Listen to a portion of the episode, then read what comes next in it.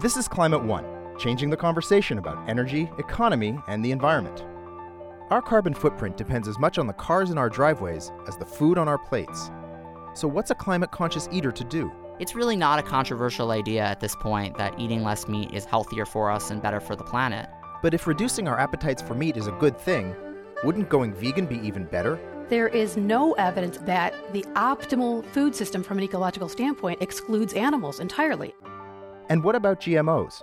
Are they a safe and effective way to beef up our food supply? Or a corporate profit making scheme that weakens the health of our crops and hamstrings America's farmers? It's about tools in the toolbox, and GMOs are just one of those tools. And farmers should be given the choice to allow them to choose what tools they want to employ in their operations.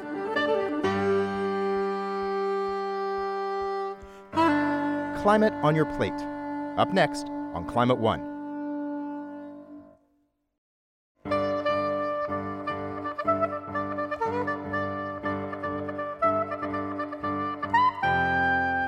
How should climate change affect what we put on our dinner plates? Welcome to Climate One, changing the conversation about America's energy, economy, and environment. I'm Devin Strolovich. Climate One conversations with oil companies and environmentalists, Republicans and Democrats, are recorded before a live audience and hosted by Greg Dalton.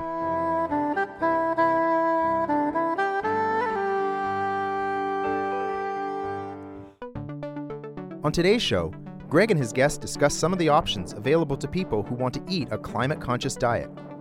We begin with the divisive issue of genetically modified organisms. Supporters of GMOs say that altering the DNA of corn and other crops is just another tool in the farmer's toolbox an innovation that will help feed a world whose food production has been disrupted by climate change. Opponents say that modified crops are dangerous to our health. They're resistant to pesticides such as Monsanto's Roundup, which has been linked to cancer, and that they're jeopardizing crops by creating a destructive cycle of Roundup resistance. To talk about GMOs, Greg has rounded up three guests. John Purcell is Vice President of Monsanto Vegetables and head of their Global Research and Development. Scott Kennedy is Director of Food Evolution, a documentary on GMOs narrated by Neil deGrasse Tyson. And Austin Wilson is Environmental Health Program Manager with the shareholder advocacy group As You Sow, and author of a new report, Roundup Revealed Glyphosate in Our Food System. Here's our conversation, rounding up the facts on GMOs. John Purcell, let's begin with you. Uh, in the f- film uh, Food Evolution, uh, Neil deGrasse Tyson notes that Monsanto is one of the most hated companies in the world. Why do people have such strong feelings uh, toward Monsanto? Well, I think uh, you maybe need to ask the people that, that are expressing those views. But I, I, think for me, I've been at Monsanto for, uh, for 28 years now. And, and I went there, uh, I was a bug guy, I studied insects in uh, graduate school. And I went there, and what really struck me about Monsanto was the vision that agriculture was going to change. But when you are visionary, when you are trying to bring new technology to the market, it's not always smooth. And I think for me, though, that vision that agriculture was going to change and biology would be a huge driver of that, that's what got me and a lot of the biologists that came to Monsanto excited because we wanted to find new ways to help farmers and we wanted to do it in a sustainable fashion. And we wanted to make sure all the tools of modern biology are being used. And that's still what attracts me today, almost three decades later, about Monsanto. It's providing those tools to growers. Yeah, new innovation. Austin Wilson, you authored a report on glyphosate, uh, which is the, the, the, herbicide known as Roundup. Uh, and a lot of that is applied to uh, soybean, corn in the American Midwest. Uh, your take on this in terms of GMOs and, and, and the pesticides used, part of the solution to climate change or part of the problem? So, half of American farmland is planted with just three crops genetically engineered soybeans, corn, and cotton. And that's reflective of the overall system where 99% of GMOs that are grown either produce insecticide, they're embedded with BT, bacterial insecticide, or they are tolerant to toxic herbicides like Roundup, dicamba, and 2,4-D. 80% of global GMOs are applied with, uh, with Roundup. And Roundup, two years ago, uh, was classified by the World Health Organization's Cancer Authority, the world's leading cancer authority, as a probable carcinogen. To the state of California, it is now labeled as a known carcinogen. There is extensive research on low dose toxic effects, um, even at the doses that are present in the food system. Um, so these technologies have been used primarily as a pesticide delivery system. Uh, Monsanto and the other, uh, there are six seed and pesticide companies that control 90% of the world's seed market and 80% of its pesticide market. And that is how this technology has been deployed. Uh, right now, ni- over 90% of Monsanto's revenue is through uh, Roundup, and it's through genetically engineered crops and traits that are meant to be used with pesticides. Only 6% is the seed and uh, the fruit and vegetable division. So that's the big that's the big challenge that this industry is facing. The food industry right now is having a major challenge of grappling with sustainability. Their customers want sustainable food, their investors want them to be ready for climate change and have resilient, long term sustainable systems. GMOs have been a barrier to that sustainability because they've been driving pesticide use. Scott Kennedy, your film looks at this from both sides, though it's supported by the food industry, food scientists. Uh, there's a piece in there that claims that the, the amount of uh, fertilizer goes up, but the toxicity is actually down. Tell us that piece. That's a good example. Uh, I'd love to. I'd love to take a step back and just say very clearly, I don't work for Monsanto. just by we kind of position this as being a one side against another side. And uh, the film was produced independently. The film was. I had a final cut on the film, and that's a very important part of this. And I want to. I want to like things get conflated in this conversation so much, right? And we say that GMOs are this or GMOs are that. And I think that the conversation around food has really gotten out of has gotten out of balance. And a way that we can get some of that balance back is saying yes and and really looking at pieces individually, right? That's one of the reasons we wanted to make the film. So, what is a GMO, right? GMO is a, is, is a process, not a product. You guys are talking about a very specific product, and you want to continue talking about that. We can talk about that, but let's not remove this piece of technology that can be used to, say, save the bananas in Africa and has nothing to do with Monsanto. So, let's just separate those two things, and we can continue that as we go on, go along today. Um, so, glyphosate, Roundup, did pounds of it increase as, the, as Roundup products came into market? Yes. So Chuck Benbrook had a study. That's on the front page. The thing that was left out, and that became memes and was communicated all over the world, the thing that was left out is two pages later, he also said that because of glyphosate's very low toxicity and low impact on the environment, he doesn't see any increase in environmental impact. So we leave that out of the conversation, bring that nuance into the conversation. Um, Gabe Brown is a farmer in North Dakota who says his crops and health and the health of his soil are doing better without glyphosate. Let's listen. My name is Gabe Brown, and I farm and ranch near Bismarck, North Dakota. We grow a wide variety of cash crops, everything from corn, barley, peas, wheat, oats. The ranch has been in my wife's family since 1956, and my wife and I bought it from them in 1991. When I originally started farming, I took over a farm that was very conventional, tillage with the use of fertilizers and herbicides and pesticides and fungicides. And as my knowledge progressed and I learned more about how soil functions, I learned that those things are detrimental to a healthy functioning ecosystem. So we quit using glyphosate five or six years ago now, and we've noticed an improvement in the health of the plants because of that.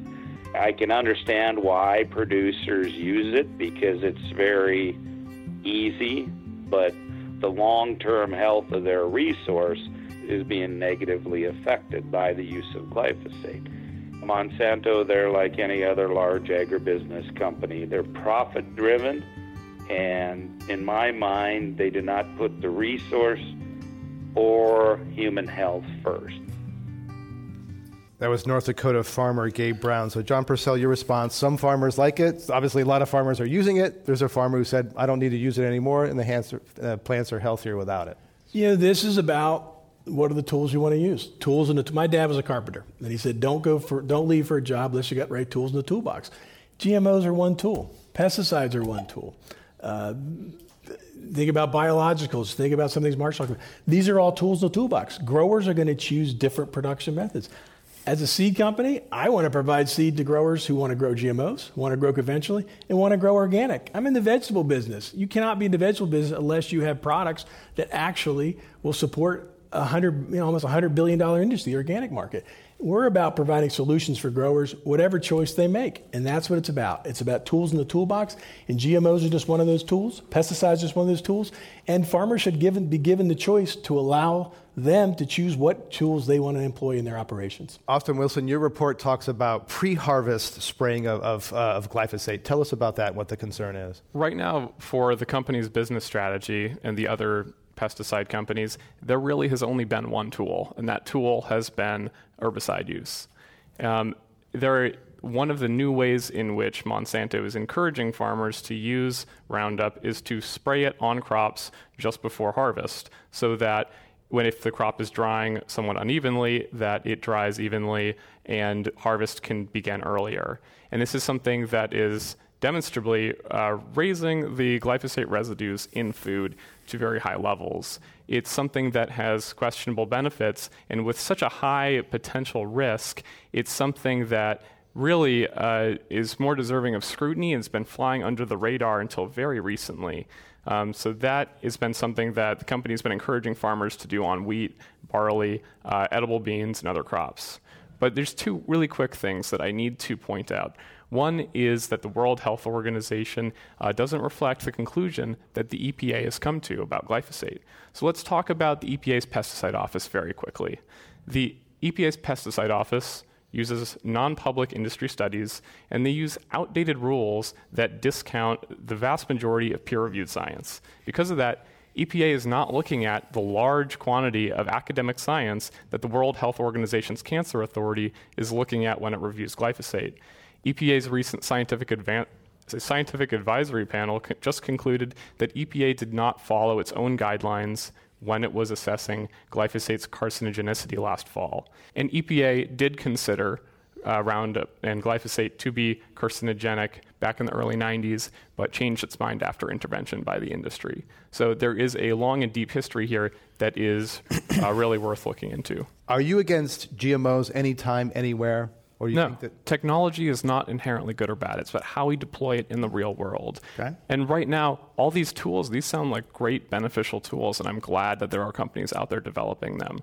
Right now, the tool that has been dramatically overused are these pe- these pesticide dependent technologies. That's what mo- most of the company's revenue comes from. And now we've planted so many Roundup ready crops across the country and across the world that there are super weeds resistant to glyphosate on half of US farms. Well, the company's strategy now has been to develop new crops that are resistant to both glyphosate and dicamba. Dow Chemical is already selling crops that are resistant to glyphosate and 2,4-D. These are pesticides that are known to be more toxic and volatile. 2,4-D is a known carcinogen. It was used in Agent Orange. And we're going to be using more pesticides, 10 times more 2,4-D and dicamba than we are today by the company's own plans. That's not sustainable agriculture. Sustainable agriculture is about agroecology, integrated pest management, and using pesticides as little as possible. And possibly using GMOs. Scott Kennedy, you think organics are oversold. Why? In this conversation, it feels like sometimes people are talking about this that, you know, organic is a miracle and it's going to save my children and save the planet, and GMOs are poison. And it's sort of like, yeah, I'm a hypocrite, but for the left. And it's a shame because we want so many, so many of the same things, right? So this is not an either or. GMOs were considered to be part of uh, organic uh, certification in the beginning, and, the organ- and some people fought against that. Yeah. We can grow GMO seeds organically. So back to your question about uh, about organic. So organic farming, I don't have a problem with organic farming. It can be delicious. It's taught us a lot about the uh, inputs that we put into our system, but I do have a problem with somebody telling me that I'm not a good father or I'm putting my kids at risk if I'm not buying organic food. There's no science to support that. And my question to the audience is which is more important for our kids? That they eat organic vegetables or they eat fruits and vegetables? And we know the answer is to eat fruits and vegetables and how hard that is. John Purcell, yeah. would Monsanto support more R&D, more funding for organics? We support organic growers. I've got a lot of organic customers. And I think the problem is we become so binary. This is right, this is wrong, this is good. My brother's ranch, small, local, people come, it's wonderful. It's small, it's local, it's family owned. But he's not, he's a pork guy, small local pork. He's not putting pork chops in grocery stores around the country. You need both. We need all kinds of agriculture. We support organic growers. Some of our, our varieties organic, it works great because we have more resistance built into the varieties. they don't have some of the tools. They use pesticides, organic pesticides, but they don't have all the tools conventional growers. So having that resistance in the seed is actually a good thing for organic growers. So absolutely we try to support the organic market. You're listening to a Climate One conversation about GMOs and climate conscious eating. Coming up, Greg Dalton and his guests will debate the climate impact of going vegan. When you get rid of animals, you're actually throwing the baby out with the bathwater because they're an essential part of sustainable food production. That's coming up when Climate One continues.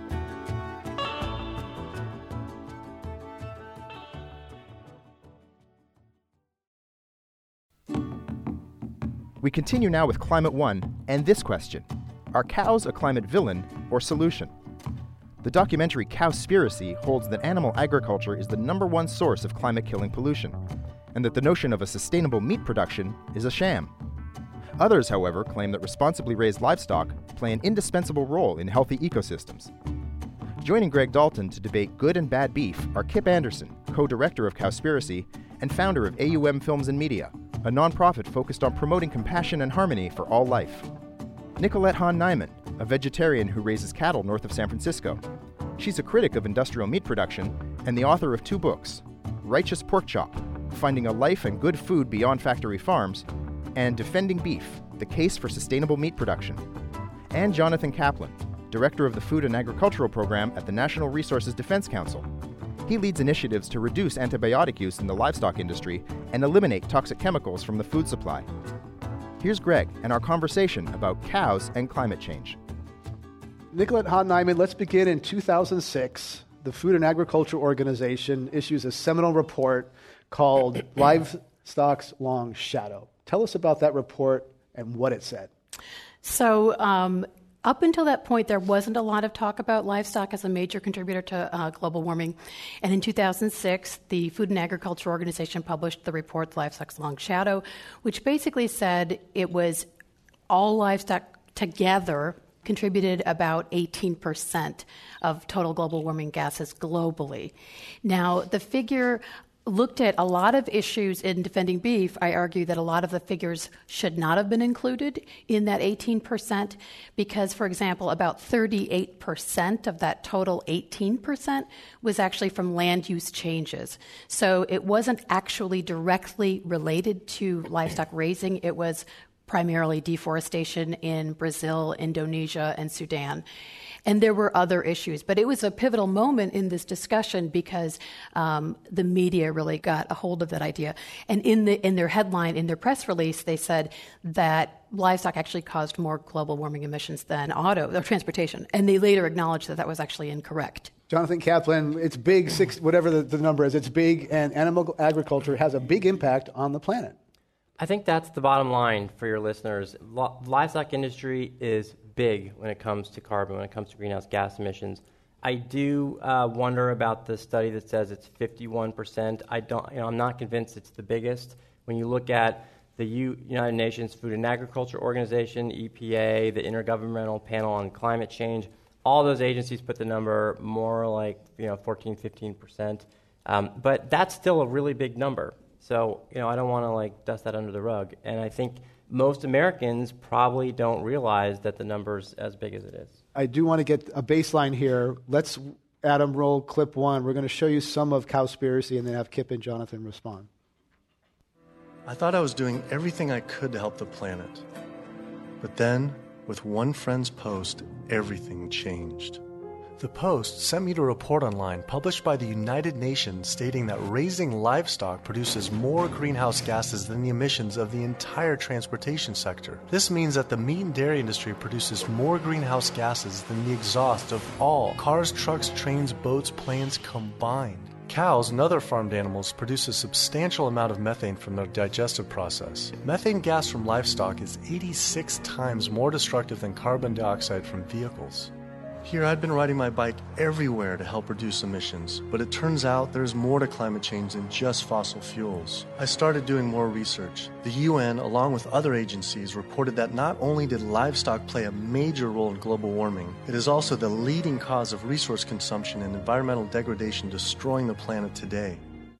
Kip Anderson, your response. Um, so, this one industry is a one stop shop for, if not the number one or two leading cause of deforestation, water consumption, water depletion, ocean dead zones. Uh, we've already admitted uh, somewhere up there of greenhouse gases, wildlife killing. The list goes on and on. A one-stop shop, and you go on these these these um, environmental groups' websites, and you see this tucked away deep, deep in these organizations' websites. You can't even see it. It needs to be on the forefront. Attention, newsflash. We just found out this one industry is destroying our entire planet on one single issue. And the definition of a conspiracy is a group of people gathering together of doing something harmful. And when, when this industry knows, and I know NRDC knows, I know they've seen our film, they, and I know Greenpeace knows, and the, and the Rainforest Action Networks, they know this information, and they are not telling it to the public. Let's go to a, a, second clip. There's another part of this film, Cowspiracy, which is about how the environmental groups responded to this. How is it possible I wasn't aware of this? I thought this information would be plastered everywhere in the environmental community. I went to the nation's largest environmental organizations' websites 350.org, Greenpeace, Sierra Club, Climate Reality, Rainforest Action Network, Amazon Watch, and was shocked to see they had virtually nothing on animal agriculture. What was going on? Why wouldn't they have this information on their main page? It seemed the main focus for many of these groups was natural gas and oil production, with fracking being the latest hot issue due to water usage and contamination. Hydraulic fracturing for natural gas uses an incredible amount of water. A staggering 100 billion gallons of water is used every year in the United States.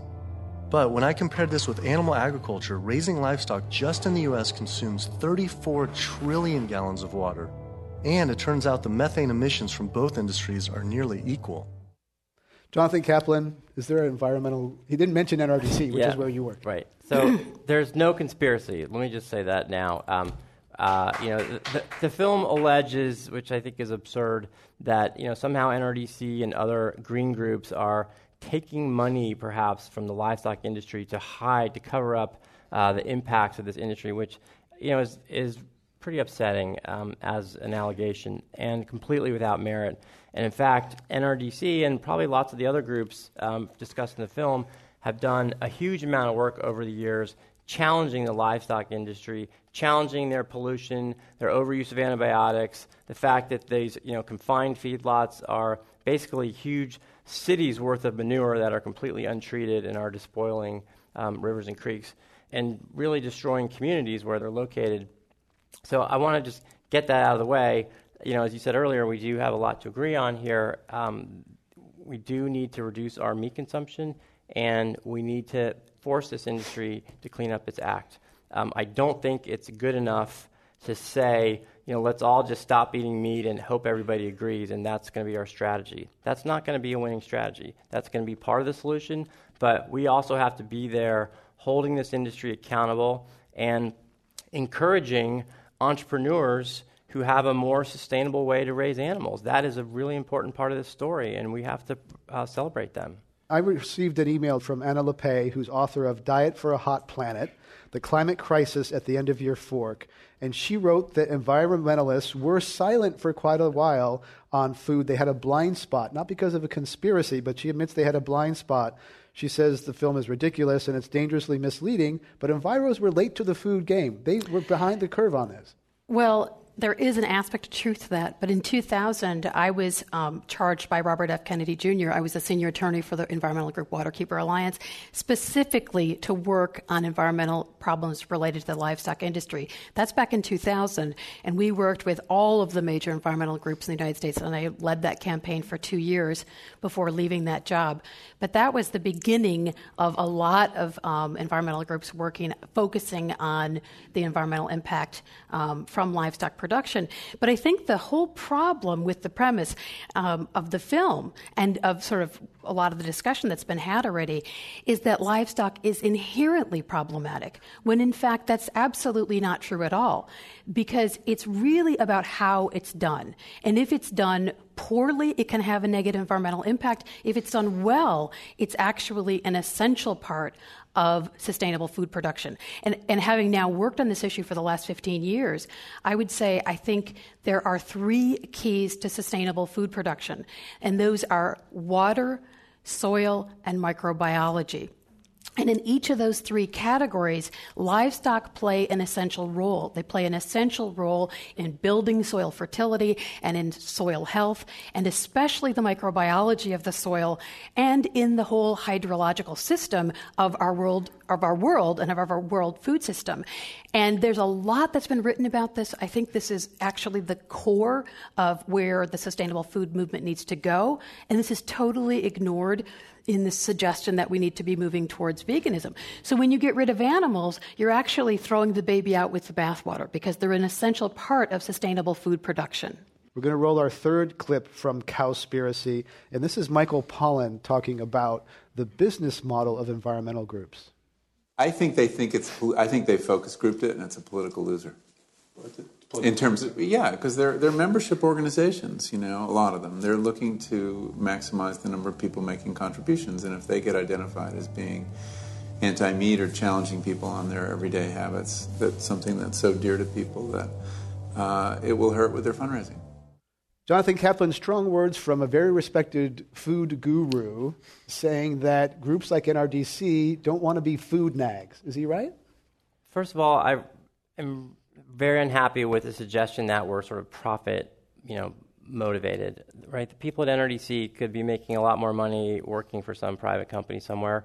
So we're not doing this to raise money. Um, we are a membership organization and we are a policy change organization. To change policy in this country, you need members. You need to have a large group of people behind you. And we do. We have 1.3 million members and online advocates behind our work. And that allows us to be persuasive in the halls of Congress or with regulators and so on. So, yes, we do have to make sure that our messages are inclusive. And we don't think it's necessarily a good strategy to be out there with the message telling people that they're the problem. Now, does that mean we should be silent about it? No. We need to give people the facts, as Kip said. We need to let people understand that their food choices matter, they matter a lot. And we need to encourage people to take steps to you know, move down the spectrum toward a more sustainable diet. But we don't think it's necessarily the best strategy to come out of the gate and tell everybody that they have to go to zero animal products consumption today. And it's really important to note that Michael Pollan is, in fact, an omnivore and has repeatedly written and spoken about the importance of livestock in the food system to, in getting towards a more sustainable food system. So when we're talking about Michael Pollan, it's really important to note he's not a vegan and he doesn't believe in veganism as the solution for food system problems. So how about Kip Anderson? I get the sense you're coming at from a humane perspective that killing animals is wrong, that there's a moral issue underneath this. I get the mm-hmm. sense it wasn't really. Well, what Keith brought up, and it just reminds me over and over and over, and we're doing a new film on health, is the, the similarities between the animal agriculture industry, raising animals for food, and the tobacco industry. The exact same thing is coming out right now that happened in the tobacco industry 20 years ago. It was, un- it was covered up for so long, and then all of a sudden a wave came of truth. And so, you know, about the antibiotics, it's, it's true. It's one of the biggest dangers of facing the entire planet. One outbreak could kill millions and millions. But to say, again, not to tell people not to smoke or not to, not to eat meat, we're just asking them, it's like asking Marlboro to not put chemicals in their cigarettes. Why not just say, hey, let's not stop smoking cigarettes? Let's skip. We're not babies. We don't need to do baby steps. We're big adults. But see, I, I, think there's a, there's a huge problem with, with um, the suggestion that repeatedly that this is what's motivating environmental advocacy the fact that it's too hard to tell people not to do this. Because as someone who's been working on environmental issues for a long time and who majored in biology and worked as an environmental lawyer, I can tell you that there is no evidence at all that the optimal food system from an ecological standpoint excludes animals entirely. And in fact, there's a great deal of evidence to the contrary. And I think the one piece of um, sort of written literature I really want people to look at is that a new study that was just published by Dr. Richard Teague and Dr. Rattan Lal, who's one of the leading soil scientists in the world, which is entitled The Role of Ruminants in Reducing Agriculture's Carbon Footprint in North America. This is a brand new peer reviewed study in the Journal of Soil and Water Conservation, and they conclude that actually having more ruminants on the landscape in the United States would be a step forward from a climate change perspective. So this is not at all there is no factual or scientific basis for the claim that the optimal system excludes animals. It's just not true. Jonathan Kaplan, can cows be part of the ca- carbon solution? Yes, but we've got to have fewer cows. I mean, I think there's a lot of evidence that shows when you have crop livestock integrated farms, you can close the loop on nitrogen. The farmer doesn't have to buy synthetic fertilizer to put on the crops that he can grow or she can grow the feed for the animals. It's, you know, it's a much more sustainable system than the one we've got now. Kip Anderson, a lot of people switch from dairy to other sources of milk, almond milk. Almonds use a tremendous amount of water. Uh, one thing I've learned in environmental inquiry the last 10 years is sometimes the solution is worse than the first thing. Um, so, how do you feel about people say, okay, no dairy, but then we're drinking almond milk and growing almonds in a drought in California? Well, if you watch the film, to make one gallon of cow's milk takes upwards of a thousand gallons of water. There's absolutely no comparison when you compare that to soy milk. Almond milk definitely takes a lot. Don't, we don't recommend uh, to anyone drinking almond milk every day. You can drink soy, you can drink cashew, you can drink coconut milk. And they are incredibly, incredibly more sustainable, not only more sustainable, but uh, the ethical choice as well. No splitting up of, of, of you know, the mother, mother-child relationship, of the veal industry. you know, eventually when the cow after it finishes producing milk and lost around five of her calves, then she's killed for hamburgers. It's all just, it, you, you remove all that. You can go directly to the source where, where most of these big animals get their protein is directly from plants. And so I think you can see that a lot of this is motivated by a desire not to kill animals. And I think that's fine if a person wants to make that planet. dietary choice. But it's really important to understand when ruminants are consuming water and you see those water footprint numbers, 98% of the water that they're consuming in those that's calculated in those water footprint numbers is green water. In other words, it's the water from rainfall in the forages that they're consuming. So those water footprint numbers used in the film and that are commonly bandied about are totally meaningless when you're talking about truly sustainable food production. What matters true. is blue water, which is the irrigation water, which, by the way, is a lot higher in almond milk production than it is in dairy production. We're going to go to our lightning round, in which we ask each of the guests today to answer a brief yes or no question. Uh, starting with Jonathan Kaplan. The issue environmentalists really don't want to touch with a 10 foot pole is human population. Yes or no? Wow, ambush. Uh, I, I think uh, that question is above my pay grade. Uh, Kip Andersen, most people in developing countries would continue to eat animal protein even if they were aware of negative impacts on the Earth's climate. Uh, yes or no? Totally agree. Yeah, it's extremely addictive. Uh, Nicolette Hahn Niman, eating a hamburger, which in America or just about everywhere else is probably made with industrial meat, is one of the most damaging things a person can do to the Earth's climate. Yes or no? Absolutely not true. Jonathan Kaplan, NRDC accepts don- donations from companies in the agricultural and food industries. Yes or no? No. Kip Andersen, in making Cowspiracy, you modeled facts to your vegan thesis rather than going where the data and story led you. Yes or no? Absolutely not. Nicolette Hahn Niman, the grazing practices you advocate for keeping water and carbon in the soil are too complicated for most ranchers. Oh, definitely not true. Jonathan Kaplan, uh, NRDC contributes to deforestation by mailing paper solicitations and other materials to its 2.4 million members and activists. Yes or no? Uh, what time's the show end? 34 you know, minutes. again, yes, there's an impact to that, but we are a grassroots, membership based organization, and that still is a really important way to build our membership and, and build our power. So we, we also fly our staff to meetings around the country. That has a huge carbon impact. We run our computers and so on. So we okay. are we do the best we can, but yes, there are environmental costs to it. Kip Andersen, managed carefully, livestock can be part of a balanced ecosystem that serves humans and nature. 100 years ago, maybe now 7 billion people, absolutely not. Jonathan Kaplan, Cowspiracy exaggerates the carbon pollution coming from animal agriculture. Yes or no? I think so. Last one, Nicolette Hahn Niman. Some environmentalists are preachy and righteous. Hmm. Yes. Oh. Anyone sitting here on the stage today that fits that description? Be careful there's, there's, there are people who think that they're environmentalists that are preachy and self righteous. For sure. right. Uh-huh. That ends our lightning round. How did, how did they do? I think they did pretty well. Let's give them a round of applause. We're talking about meat, dairy, and climate conscious eating at Climate One. Coming up, we'll hear from someone trying to build bridges between meat lovers and meat avoiders. Regardless if you're a vegan or a vegetarian or simply cutting back on the amount of animal products that you consume, you're part of this larger movement of people who want to mitigate climate change and want to align their personal dietary actions with that value. That's up next when Climate One continues.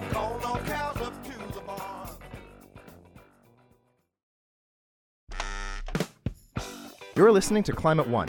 Greg Dalton is talking about cows and climate conscious eating with Kip Andersen, founder of AUM Films and co director of the documentary Cowspiracy. Nicolette Hahn Niman, a rancher and author of Defending Beef The Case for Sustainable Meat Production. And Jonathan Kaplan, director of the Food and Agricultural Program at the Natural Resources Defense Council. Here's Greg. Let's go to audience questions. Welcome to Climate One. Uh, my name is Leila Salazar Lopez. I'm the executive director of Amazon Watch, and some of you might have seen me in the film Cowspiracy. Um, so I was actually in the film. I didn't know it was a film about animal agriculture. I thought it was a film about sustainability when I was interviewed. So I was pretty shocked and disappointed, actually, Kip, when I saw the film. Not because of the issue of we need to get animal ag, you know, in the forefront of the environmental and climate debate. I agree with you. It's a major, major problem that we all need to be addressing and working together on, not spreading and dividing, which is, I think, actually what you've done. So, all right, thank you, um, Kip Andersen. Uh, your film divided and made environmentalists mad at each other and mad at you. So, for example, that what we did is when we interviewed these organizations, we said it was the leading cause of, of environmental destruction. For this specifically, Rainforest Action Network, Amazon Watch, what is the leading cause of deforestation? By far, by far, nothing even comes close is raising animals for food. And again, if you watch the interview for a longer period of time, and we actually left a lot of it in there, it took so long for her to finally admit it and once she finally admits it, it's one of the favorite parts because she starts telling the truth, and that's where the story changes to actually truth being told. And people who are vegan and people of, are, are all walks of life, she's one of the favorite characters because she's the moment where the film takes someone actually telling the truth. So I'm not sure if she realizes that, but she's a huge hero in a lot of people's eyes, and she probably doesn't realize it. And one of the elements of that, what you call moment of truth, is that people fear for their lives. That people who fight ranchers die, get yeah, killed, and that, that was that. part of the fear. Uh, journalists have to be wary of lawsuits for the same reason. Uh, let's go to the next question from Climate One. Uh, this question is for Niman. Uh, what would be your response to the research that has recently come out from University of Illinois and Climate Healers that said that if we removed cattle from land that was formerly forest, so just grass-fed animals, and allowed the native forest to come back, that we'd be able to sequester more carbon than we've emitted since the industrial era? We'd be able to sequester 265 gigatons of carbon from the atmosphere, which is more than the 240 gigatons we've emitted. Well, if you're taking land out of food production and you're returning it to forest, yes, that's definitely going to be beneficial, regardless of what the land is being used for. But the paper I was just talking about a few minutes ago makes it very clear that if you're talking about crop production versus livestock production, the ruminants, if they're well managed, are going to be actually better for the climate. And so that study is, is not that helpful in this discussion, I don't think. Next question.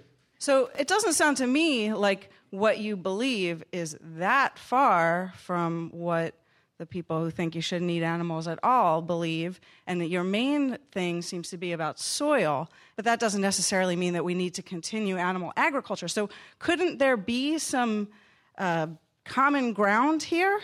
Thank you. You do seem to agree on more than you disagree. I'm not sure you can tell it. I, I mean, I've spent the last 15 years of my life, a lot of um, my work has been opposing factory farming. I, was the I was the person who created the anti-factory farming campaign for Waterkeeper Alliance, and I've written, as you said, a, a book entirely uh, cri- criticizing the industrialized way of raising livestock. So yes, there's certainly a, a common ground there, but the role of animals in the food system, I think, is is you know is sort of the the film suggests that for moral reasons it's wrong to raise animals, and I think that's a point I disagree with. We're going to wrap it up here by asking each of you quickly what's one food to avoid if you're a climatarian, you want to eat a climate friendly diet, uh, and one food that you should go for. Jonathan Kaplan, a climate friendly food and a climate unfriendly food. Avoid industrial sourced beef and eat more mm, popsicles. Uh,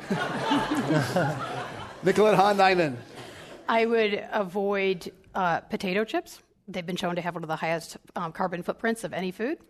And I would seek out well raised, grass fed beef from a local farmer ranch, someone you know. Kip Andersen. Let's say anything, um, dairy more than anything. Dairy is probably the most unsustainable. And then to avoid eating the plethora of vegetables. And take, you pick one. Your favorite vegetables. You know I love that organic cooking. I always ask for more. And they call me Mr. Natural. On down to the health food store. I only eat good sea salt. White sugar don't touch my lips. And my friends is always begging me to take them on macrobiotic trips. Yes, they are. This is Climate One. Even if you're committed to sustainable eating, cutting out meat and dairy can be hard. In that case, Brian Kateman may be able to help. He's president and co founder of the Reducitarian Foundation, which advocates reducing consumption of animal products as both an expression of values and as a fun way to mix things up in your diet. Climate One's Kelly Pennington spoke to Brian Kateman about what he calls the Reducitarian solution. Brian, you coined the term reducitarian. How did you come up with that, and what exactly does it mean?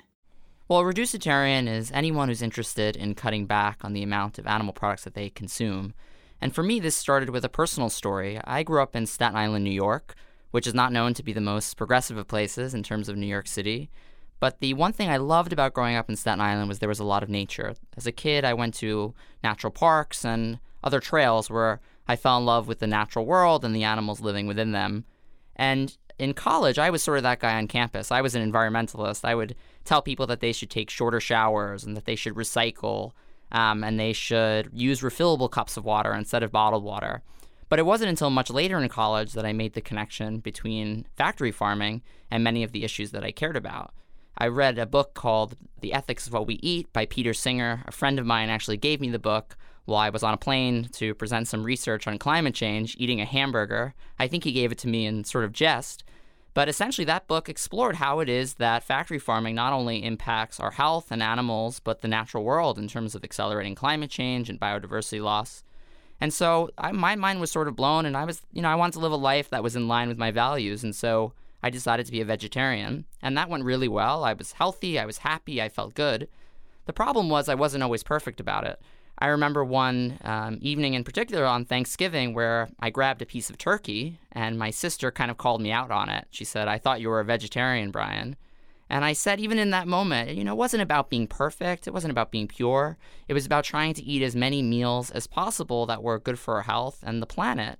And so I remember another moment, um, I, you know, as a Jewish vegetarian, I remember having a piece of bacon and my friends kind of making fun of me.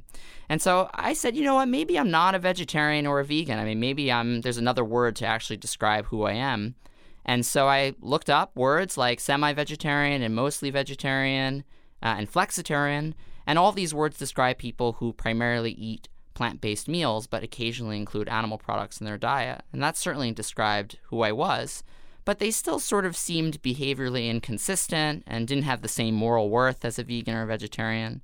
And if you think about it, there are a lot of people in the world today who might not be uh, initially interested in cutting out most of their animal products in their meals.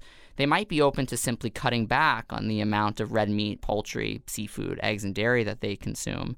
So it seemed to me like we needed a word and a community of people to encourage others to essentially do that, to cut back on the amount of animal products that they consume, and not necessarily worry about being perfect or pure. If you think about it, most people eat 275 pounds of meat a year, at least in the United States, which is an astounding number.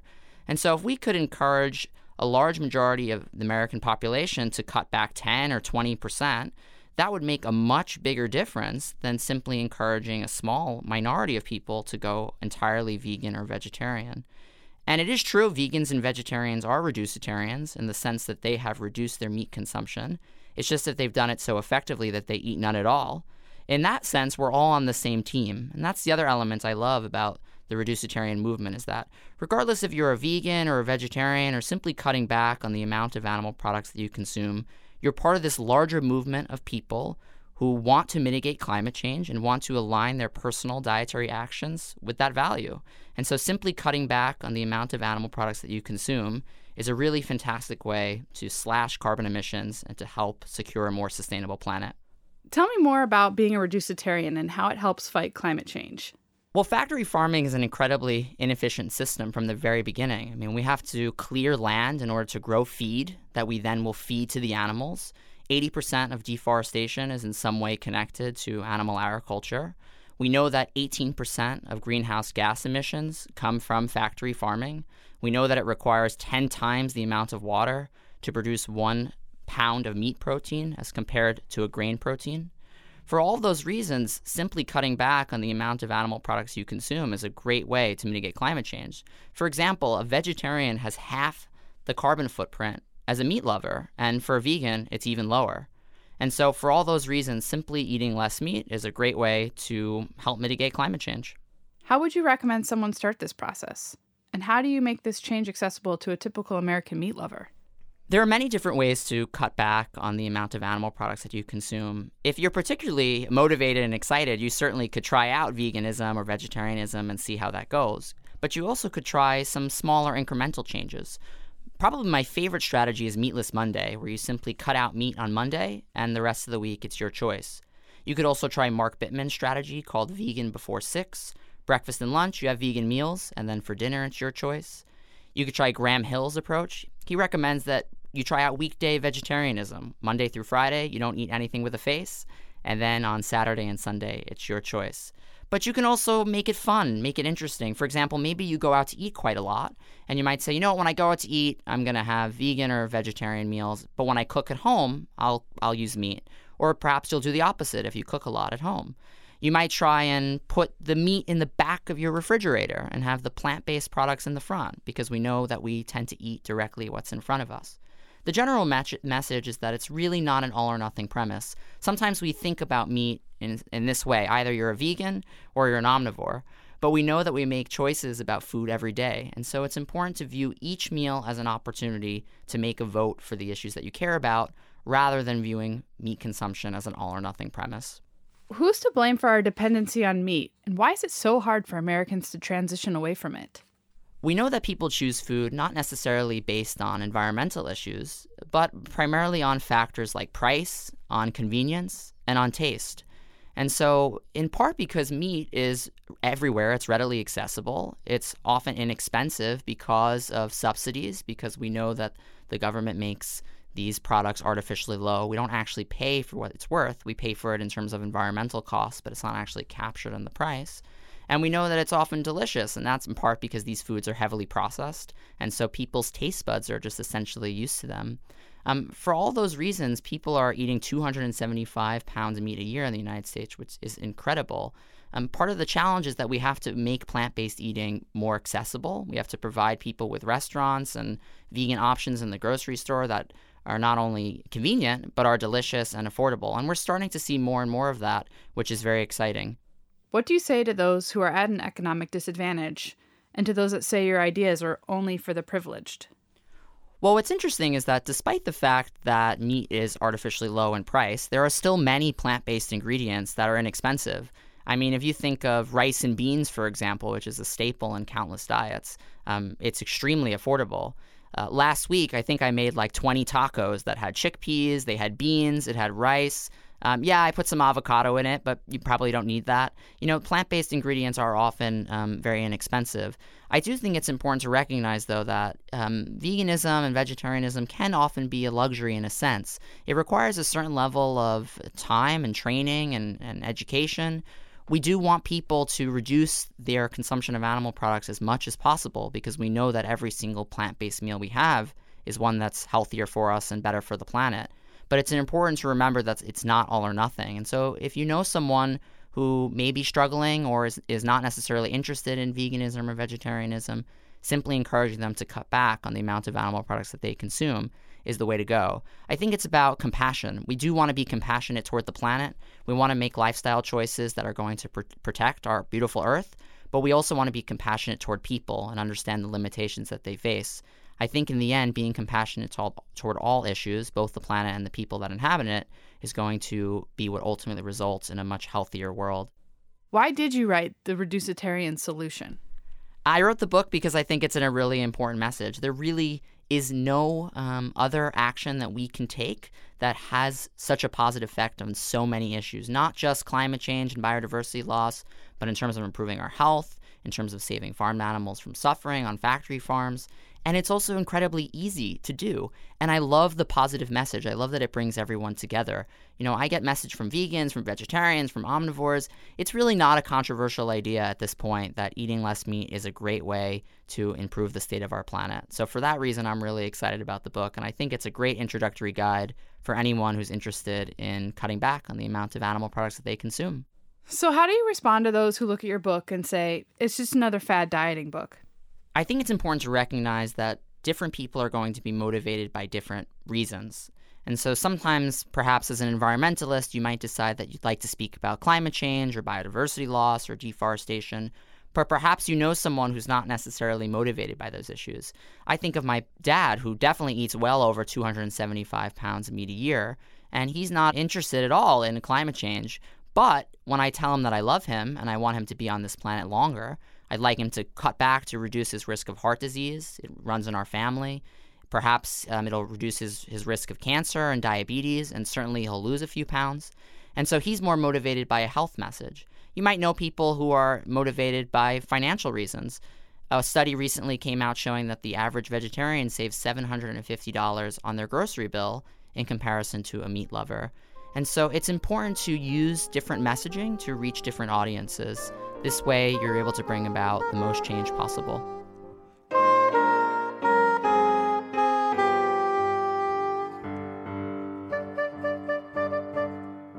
Brian Kateman, president and co founder of the Reducitarian Foundation, on how to get the most out of climate conscious eating by reducing meat consumption to improve health and protect the environment. To hear all our Climate One conversations, subscribe to our podcast at our website, climateone.org, where you'll also find photos, video clips, and more.